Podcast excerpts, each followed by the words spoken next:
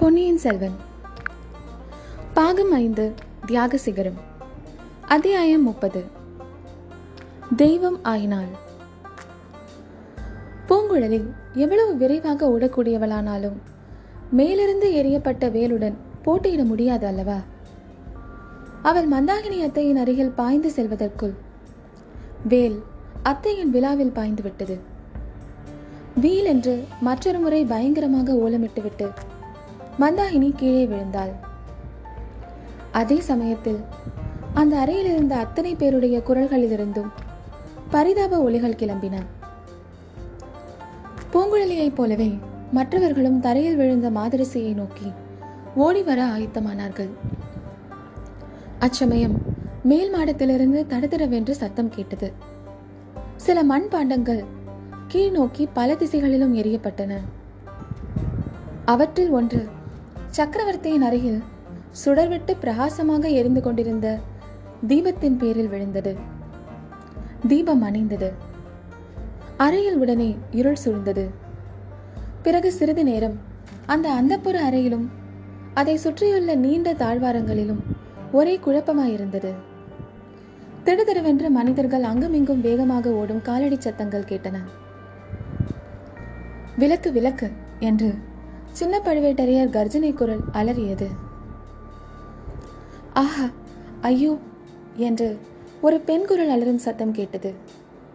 அது மகாராணியின் குரல் போல் இருக்கவே எல்லோருடைய நெஞ்சங்களும் திருக்கிட்டு உடல்கள் பதறின. இத்தனை குழப்பத்துக்கிடையே பூங்குழலி அவளுடைய அத்தை மந்தாகினி விழுந்த இடத்தை குறிவைத்து ஓடி அடைந்தாள். அத்தையை அவளுக்கு முன் யாரோ தூக்கி மடியின் மேல் போட்டுக்கொண்டிருப்பதை உணர்ந்தாள். இதயத்தை பிளக்கும்படியான சோகத்துணியும் விம்மும் குரலும் அழுகை குரலும் சேர்ந்து அவள் காதில் விழுந்தன. வாசற்படிக்கருகில் யாரடா அவன்? ஓடாதே நில் என்று சின்ன பழுவேட்டரையர் கூச்சலிட்டார்.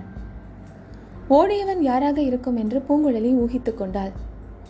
அச்சமயம் இரண்டு தாதி பெண்கள் தீபங்களுடன் வந்து அந்த அறையில் பிரவேசித்தார்கள். தீப வெளிச்சத்தில் தோன்றிய காட்சி. யாருமே எதிர்பார்க்க முடியாத அதிசய காட்சியாக இருந்தது.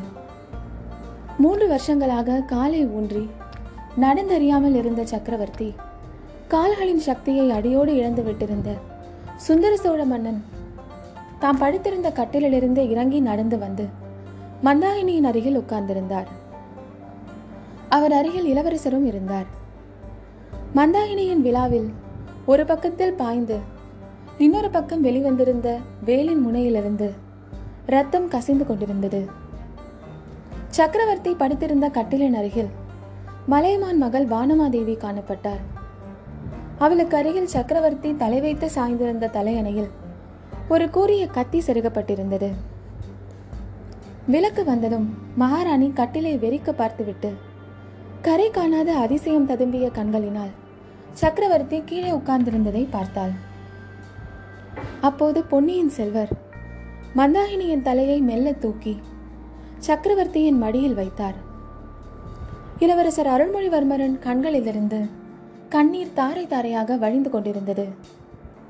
சக்கரவர்த்தியோ விம்மி விம்மி அழுது கொண்டிருந்தார். இவ்வளவையும் பூங்குழலி ஒரு கணநேர பார்வையில் பார்த்தாள். மறு கணத்திலேயே அங்கு நடந்த சம்பவங்களை எல்லாம் ஒருவாறு ஊகித்து தெரிந்து கொண்டாள். மேலே இருந்து வேலை எறிந்தவன் அதை ஊமை ராணி தடை செய்து விட்டதை கவனித்திருப்பான். உடனே மேலே இருந்த தட்டுமுட்டு சாமான்களை எடுத்து எறிந்து விளக்கை அணைத்திருக்கிறான். அப்போது ஏற்பட்ட இருட்டில் கீழே குதித்து இறங்கி கட்டிலில் சக்கரவர்த்தி படுத்திருப்பதாக எண்ணி கத்தியினால் குத்திவிட்டு ஓடியிருக்கிறான்.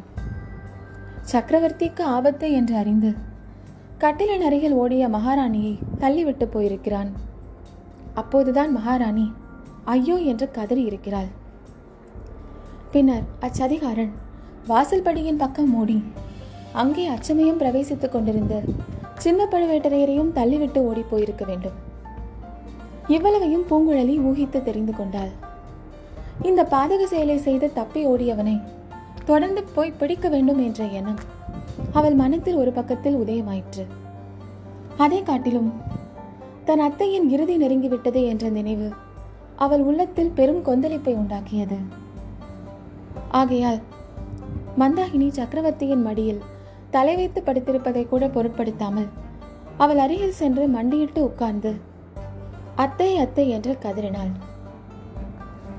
ஐயோ நீ சொன்னது உண்மையாகிவிட்டதே.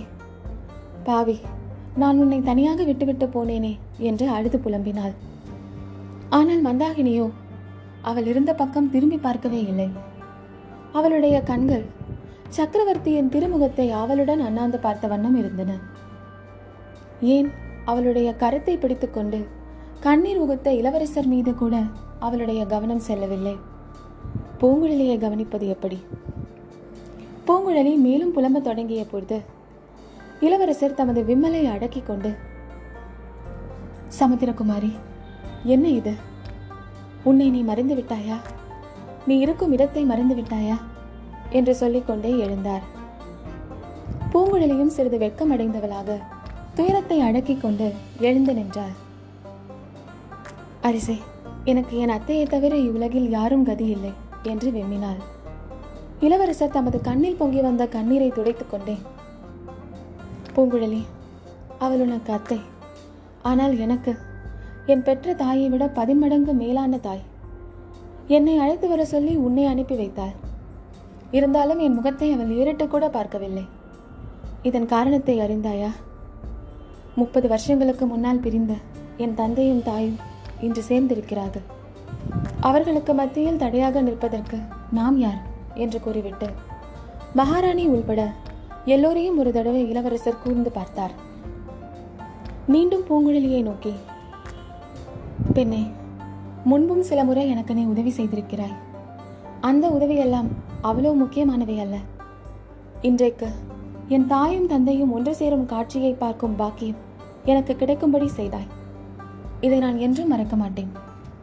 சமுத்திரகுமாரி உன் அத்தை இன்று எவ்வளவு மகத்தான புண்ணியத்தை கட்டிக்கொண்டால் அதை பார்.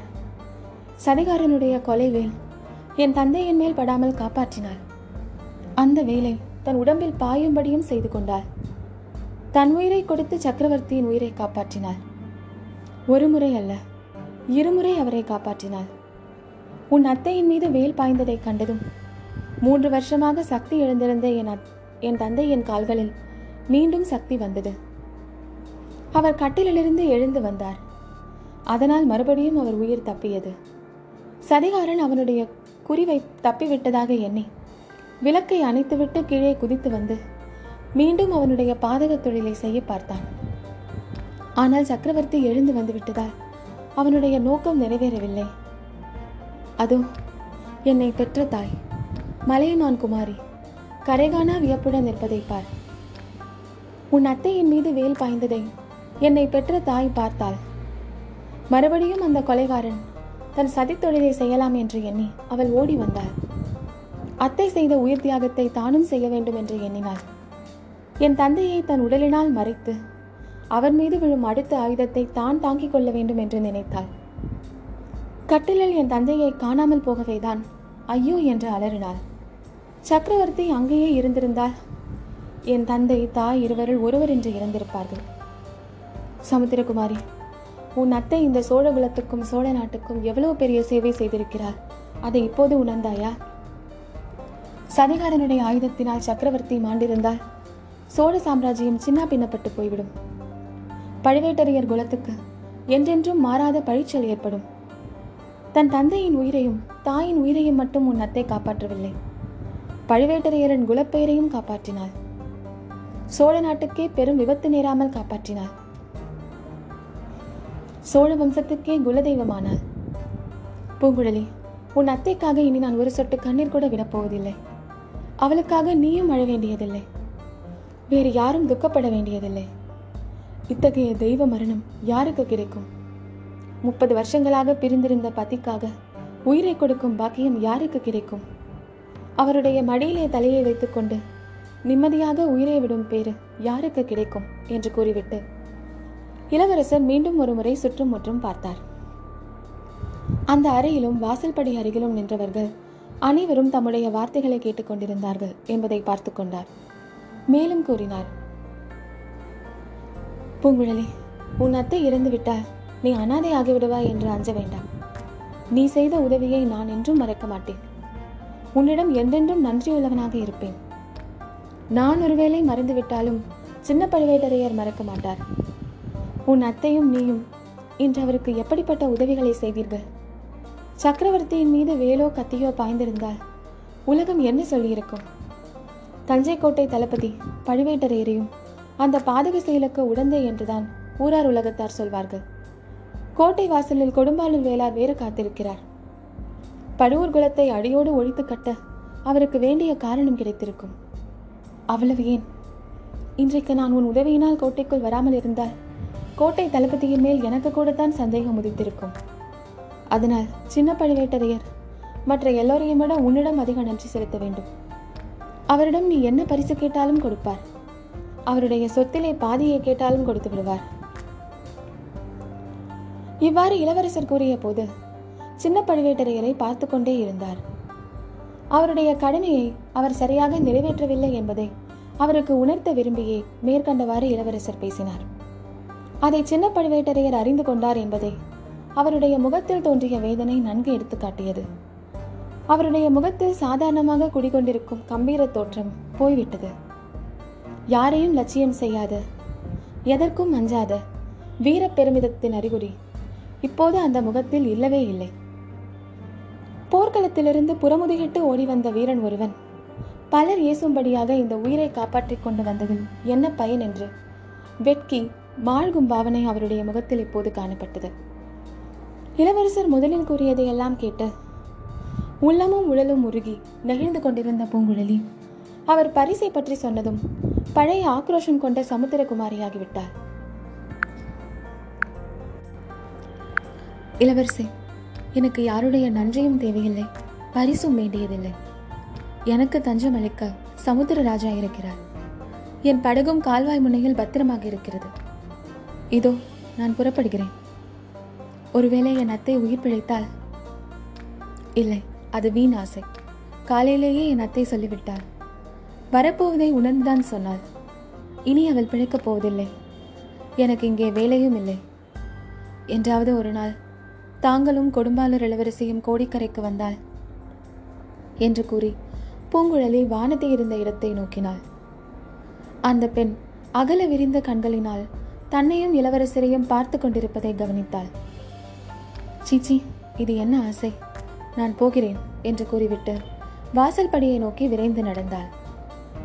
இதுவரையில் திக்ரமை கொண்டவளைப் போல் நின்றிருந்த வானதிக்கு அப்போதுதான் சிறிது தன்னுணர்வு வந்தது.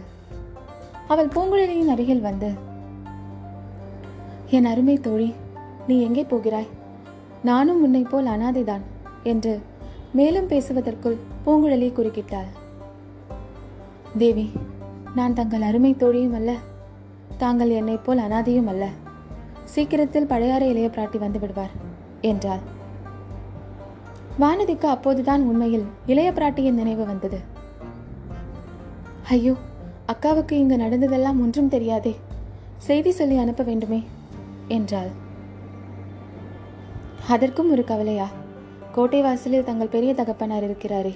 அவரிடம் சொன்னால் செய்தி அனுப்புகிறார் என்று கூறிவிட்டு பூங்குழலி வழிமறிப்பவள் போல் நின்ற வானதியை கையினால் சிறிது நகர்த்திவிட்டு மேலே சென்று விட்டாள். வாசல் படிக்கருகில் சின்ன பழுவேட்டரையர் மறுபடியும் அவளை வழிமறித்து நிறுத்தினார். பெண்ணே பொன்னியின் செல்வர் கூறியதையெல்லாம் நான் கேட்டுக்கொண்டுதான் இருந்தேன். அவர் கூறியது முற்றும் உண்மை. பழுவூர் குலத்துக்கு அழியாத அபகீர்த்தி உண்டாகாமல் நீ காப்பாற்றினாய். உனக்கு நான் அளவில்லாத நன்றி கடன் பட்டிருக்கிறேன். நீ என்ன பரிசு வேண்டும் என்று கேட்டாலும் தருகிறேன் என்றார். பூங்குழலி துயர புன்னகையுடன் தளபதி இங்குள்ளவர்களில் சிலருக்கு சம் சக்கரவர்த்தி உயிர் பிழைத்ததில் சந்தோஷம். சிலருக்கு அவர் நடமாடும் சக்தி பெற்றதில் சந்தோஷம். இன்னும் சிலருக்கு பழுவேட்டரையர் குலம் அபகீர்த்திக்கு உள்ளாகாததில் மகிழ்ச்சி. என் அத்தைக்கு நேர்ந்த துர்மரணத்தை பற்றி யாருக்கும் கவலை இருப்பதாக தெரியவில்லை. நானாவது அதை பற்றி கவலைப்பட வேண்டாமா? என் அத்தையை கொன்றவன் எங்கே போனான் என்று தேடி கண்டுபிடிக்க பார்க்கிறேன். தயவுசெய்து எனக்கு வழியை விடுங்கள். என்றாள் பூங்குழலியின் இந்த வார்த்தைகள் கோட்டை தளபதி காலாந்தக கண்டரை தூக்கி வாரி போட்டன. பெண்ணே உன்னிடம் நான் தோற்றேன். கொலைகாரனை விட்டுவிட்டு சும்மா நின்று கொண்டிருக்கிறேன். அவனை கண்டுபிடிக்காவிட்டால் சக்கரவர்த்தி பிழைத்ததினால் மட்டும் என் பழி தீர்ந்து விடாது. உன் வார்த்தைகளில் நான் அவநம்பிக்கை கொண்டதே தவறு. கொலைகாரன் எங்கே போயிருப்பான்?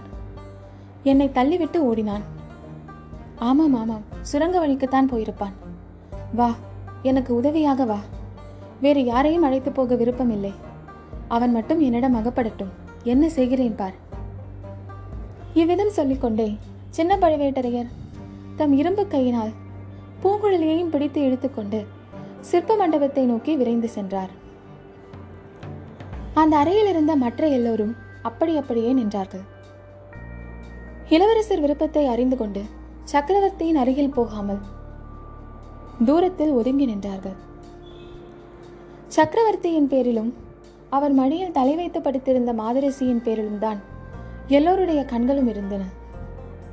ஆனால் சுந்தர சோழரும் மந்தாகினியும் ஒருவரோடொருவர் பரிபூரணமாய் கலந்து போயிருந்தார்கள். மற்றவர்களை பற்றிய எண்ணமே அவர்களுடைய நெஞ்சில் புகுவதற்கு இடம் இருக்கவில்லை முப்பது வருஷத்து வாழ்க்கையை சில நிமிஷ நேரத்தில் நடத்த முடியுமா என்பது பற்றி. மனோதத்துவ விற்பனர்கள் பொதுமுறையில் என்ன சொல்வார்களோ தெரியாது.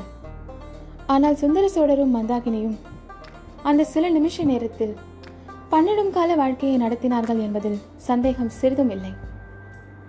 முப்பது வருஷத்தில் ஒருவரோடொருவர் பேசிக்கூடியதையெல்லாம் அவர்கள் பேசிக்கொண்டார்கள் மந்தாகினி தனக்குரிய நயன பாஷை மூலமாகவே பேசினாள்.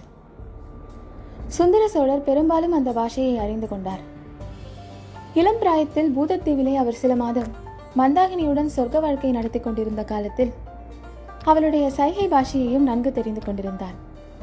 அவற்றை அவர் இன்றளவும் மறந்துவிடவில்லை. ஆகையால் மந்தாகினி இப்போது கண்களால் மட்டுமே பேசிய பொழுதிலும் அவருடைய உள்ளம் அவள் மனதில் உதித்த எண்ணங்களை அக்கணமே தெரிந்து கொண்டது. அப்படி அதிகமாக மந்தாகினி விஷயம் எதுவும் சொல்லிவிடவும் இல்லை.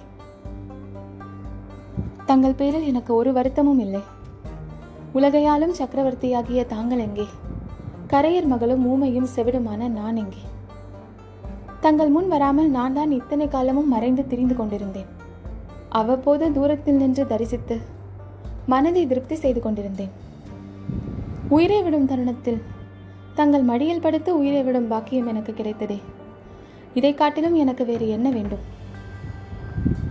இவ்வளவுதான் மந்தாகினி கூறியது. இதையே திருப்பி திருப்பி அவளுடைய உள்ளமும் கண்களும் சொல்லிக் கொண்டிருந்தன. அவளுடைய முகத்திலோ எல்லையில்லாத ஆனந்தம் ததும்பிக் கொண்டிருந்தது.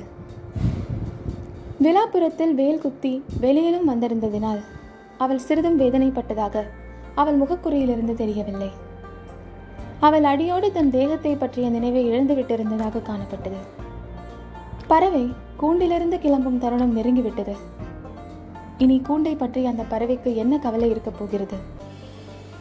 சுந்தர சோழரும் தமது உடம்பை பற்றிய நினைவை மறந்து விட்டிருந்தார். அதனால்தான் அவர் தமது கால்கள் பலவீனம் அடைந்திருந்ததை கூட மறந்து கட்டிலிலிருந்து இறங்கி மந்தாகினியிடம் ஓடி வர முடிந்தது. ஆனால் சுந்தர சோழர் மந்தாகினியைப் போல சில வார்த்தைகள் சொல்வதோடு திருப்தி அடையவில்லை. எத்தனை எத்தனையோ விஷயங்களை அவர் சொல்லிக்கொண்டே இருந்தார். அவருடைய கண்கள் சொல்லிய விஷயங்களை அவருடைய உதடுகள் வார்த்தைகளாக முணுமுணுத்து கொண்டே இருந்தன. அந்த அறையில் இருந்த மற்றவர்களுக்கு அவர் பேசிய வார்த்தை ஒன்று கூட புரியவில்லை. ஆனால் மந்தாகினிக்கு எல்லாம் விளங்கிக் கொண்டு வந்தது. ஆமோதிக்க வேண்டிய இடத்தில் தலையை ஆட்டி ஆமோதித்தாள். மறுக்க வேண்டிய இடத்தில் தலையை ஆட்டி மறுத்தாள். ஆனந்தம் அடைய வேண்டிய இடத்தில் ஆனந்தப்பட்டாள். ஆறுதல் கூற வேண்டிய இடத்தில் ஆறுதலும் தெரிவித்தாள். என் உயிருக்குயிரானவளே நீ இன்று எனக்காக என் உயிரை விடுகிறாய். என் உயிர் மட்டும் எத்தனை நாள் இருக்கும் என்று எண்ணுகிறாய். நான் கல் நெஞ்சமுள்ள பாவிதான் ஒத்துக்கொள்கிறேன். ராஜ்யமாலும் விதிக்கு பிறந்தவர்கள் இப்படி நெஞ்சை கல்லாக செய்து கொள்ள வேண்டியிருக்கிறது. இல்லாவிடில் ராஜ்ய நிர்வாகம் எப்படி நடக்கும்? பூதத்தீவில் நான் உன்னை விட்டுவிட்டு வந்தது முதலில் நான் செய்த பெரும் குற்றம். அதன் விளைவாக இன்னும் பல குற்றங்களை செய்ய வேண்டியதாயிற்று. அந்த தீவில் சொர்க்கத்துக்கிணையான தீவில் நாம் எவ்வளவு ஆனந்தமாக வாழ்ந்தோம். அதை நீடித்திருக்க கொடுத்து வைக்கவில்லையே. கடவுளே சதி செய்து விட்டாரே. என்னை சேர்ந்தவர்கள் எல்லோரும் சதி செய்து விட்டார்களே. யுவராஜ்ய பட்டாபிஷேகம் ஆனதும் உன்னை தேடி வர வேண்டும் என்றிருந்தேன். உன்னை தேடி கோடிக்கரை வரையில் ஓடி வந்தேன். பாவிகள் நீ கடலில் குதித்து செத்துவிட்டாய் என்று சொன்னார்கள். என் பிராண சிநேகிதன் என்று எண்ணியிருந்த அனிருத்தனே ஏமாற்றிவிட்டான் ஆமாம் ஆமாம் நீ சொல்வது தெரிகிறது. நீ கடலில் குதித்தது உண்மைதான் என்றும் பிறகு யாரோ உன்னை காப்பாற்றியதாகவும் சொல்கிறாய். ஆனால் இது அனிருத்தனுக்கு தெரிந்திருந்தும் அவன் சொல்லவில்லை. அதனால் வந்த விபரீதத்தை பார். உன்னை பார்க்க நேர்ந்த பொழுதெல்லாம் உன் ஆவியை பார்ப்பதாக எண்ணிக்கொண்டேன். என்னை பழி வாங்குவதற்காக வந்து சுற்றுகிறாய் என்று நினைத்துக் கொண்டேன். என் அருமை குமாரனை நீ காவேரி வெள்ளத்திலிருந்து எடுத்து காப்பாற்றியிருக்க. நீதான் அவனை காவேரியில் தள்ளிவிட்டாய் என்று எண்ணிக்கொண்டேன். ஆஹா நீ மட்டும் உயிரோடு இருக்கிறாய் என்று அறிந்திருந்தால் என் வாழ்க்கை எப்படியெல்லாம் இருந்திருக்கும்? இந்த பெரிய சாம்ராஜ்யத்துக்காக உன்னை நான் கைவிட்டிருப்பேன் என்று நினைக்கிறாயா? ஒரு நாளும் இல்லை. இவ்விதம் சுந்தர சோழர் தம் உள்ளத்தில் பொங்கி ததும்பிய எண்ணங்களை எல்லாம் வாய் வார்த்தைகளினால் முணுமுணுத்துக் கொண்டே வந்தார். கடைசியாக அவர் கூறினார் இரண்டு நாளைக்கு முன் நீ என் முன் வந்தபோது உன்மேல் விளக்கை விட்டறிந்தேன். உன்னை மறுபடியும் பார்த்த பொழுதெல்லாம் அருவருப்பு காட்டினேன். அதற்காகவெல்லாம் நீ என்னை மன்னிக்க வேண்டும். பல வருஷ காலமாக நீ ஆவியாக வந்து என்னை துன்புறுத்துகிறாய் என்ற எண்ணத்தில் இருந்தேன் நள்ளிரவில் நீ இதே அறையில் என் முன் தோன்றி ஏதேதோ கூறினாய். என் மக்களை நீ சபிக்கிறாய் என்று எண்ணிக்கொண்டேன். அப்போதே ஏற்பட்ட வெறுப்பு உன்னை நேரில் பார்த்தபோதும் தீரவில்லை. உண்மையில் நீ எங்கள் குலதெய்வமாக வந்தாய். எனக்கும் என் மக்களுக்கும் தீங்கு நேராமல் தடுப்பதற்காக வந்தாய். அதையெல்லாம் நான் தெரிந்து கொள்ளவில்லையே. என் மகள் குந்தவை எடுத்து கூறிய பிறகுதான் தெரிந்தது. ஐயோ எப்பேற்பட்ட தவறு செய்தேன். அதற்காகவெல்லாம் என்னை மன்னித்து விடு உன்னிடம் எனக்குள்ள அன்பை இனி எப்படி காட்டுவேன்? அதற்கு வழி இல்லாமல் செய்து விட்டாயே என் குமாரர்களுக்கு பட்டம் கட்ட வேண்டாம் என்று சொன்னாய். அதன் நியாயம் எனக்கே தெரிந்திருக்கிறது. ஏன் தலையை அசைக்கிறாய்? என் நன்மைக்காகவும் என் குலத்தின் நன்மைக்காகவுமே சொன்னாய். அதில் தவறொன்றுமில்லை. ஆனால் இங்குள்ளவர்கள் ஏதேதோ சொல்லி என்னை பைத்தியமாக அடிக்க பார்க்கிறார்கள். உனக்கு குழந்தை பிறந்ததாக சொல்கிறார்கள்.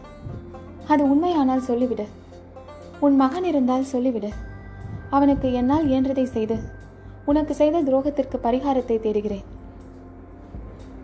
இவ்விதம் சுந்தர சோழர் கூறிய போது மந்தாகினி பறக்க பறக்க அவரை பார்த்துவிட்டு பிறகு சுற்றும் முற்றும் பார்த்தாள். வாசல்படியின் அருகில் நின்ற பொன்னியின் செல்வர் மீது அவளுடைய பார்வை தங்கி நின்றது. உடனே இளவரசர் தந்தையும் தாயும் இருந்த இடத்தை நெருங்கி வந்தார்.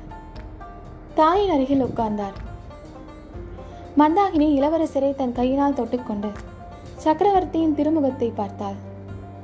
இவன்தான் என் புதல்வன் எனும் பொருள் அந்த பார்வையிலிருந்து மிக தெளிவாக வெளியாயிற்று. இவ்வாறு இரண்டு மூன்று தடவை மந்தாகினி சக்கரவர்த்தியையும் பொன்னியின் செல்வரையும் மாறி மாறி பார்த்தாள். பிறகு கண்களை மூடிக்கொண்டாள். சிறிது நிமிர்ந்திருந்த அவளுடைய தலை சக்கரவர்த்தியின் மடியில் நன்றாக சாய்ந்தது. மந்தாகினியின் உயிர் அவளுடைய உடலை விட்டு பிரிந்தது. சுந்தர சோழ சக்கரவர்த்தி விம்மி அழுததை இன்று வரை யாரும் பார்த்ததும் இல்லை கேட்டதும் இல்லை. இன்றைக்கு அவர் ஓவென்று கதறி அழுததை பார்த்து எல்லோரும் திகைத்து போனார்கள். இளவரசர் அருள்மொழிவர்மர் மட்டுமே மனத்தெளிவுடன் இருந்தார். அவர் சக்கரவர்த்தியை பார்த்து கூறினார் தந்தையே என் அன்னையின் மரணத்துக்காக தாங்கள் வருந்த வேண்டியதில்லை. அவர் மரணமடையவே இல்லை. தெய்வமாக அல்லவா மாறியிருக்கிறார்? என்றென்றைக்கும் நம் சோழ வம்சத்திற்கு அவர் குலதெய்வமாக விளங்கி வருவார் என்றார். ஆயினும் சுந்தர சோழர் விம்மி அழுவது நின்ற பாடில்லை. மந்தாகினியின் மரணத்துக்காகத்தான் அழுதாரா? அல்லது அதே சமயத்தில் வெகு தூரத்தில் நடந்த இன்னொரு துயர சம்பவத்தின் அதிர்ச்சி அவர் உள்ளத்தில் தோன்றியதால் அழுதாரா என்று சொல்ல முடியுமா? இளவரசர் அருள்மொழிவர்மர் கூறிய தேர்தல் மொழி மட்டும் உண்மையாயிற்று.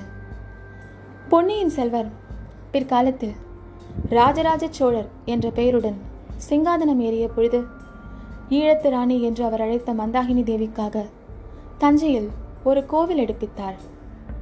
அது சில காலம் சிங்கள நாச்சியார் கோவில் என்ற பெயருடன் பிரபலமாக விளங்கி வந்தது. நாளடைவில் அதன் பெயர் திரிந்து சிங்காச்சியார் கோவில் என்றாயிற்று. இன்றைக்கும் தஞ்சை நகரின் ஒரு பகுதியில் சிங்காச்சியார் கோவில் என்ற பெயருடன் ஒரு சிறிய சிதிலமான கோவில் இருந்து வருவதை தஞ்சை செல்கிறவர்கள் விசாரித்து தெரிந்து கொள்ளலாம்.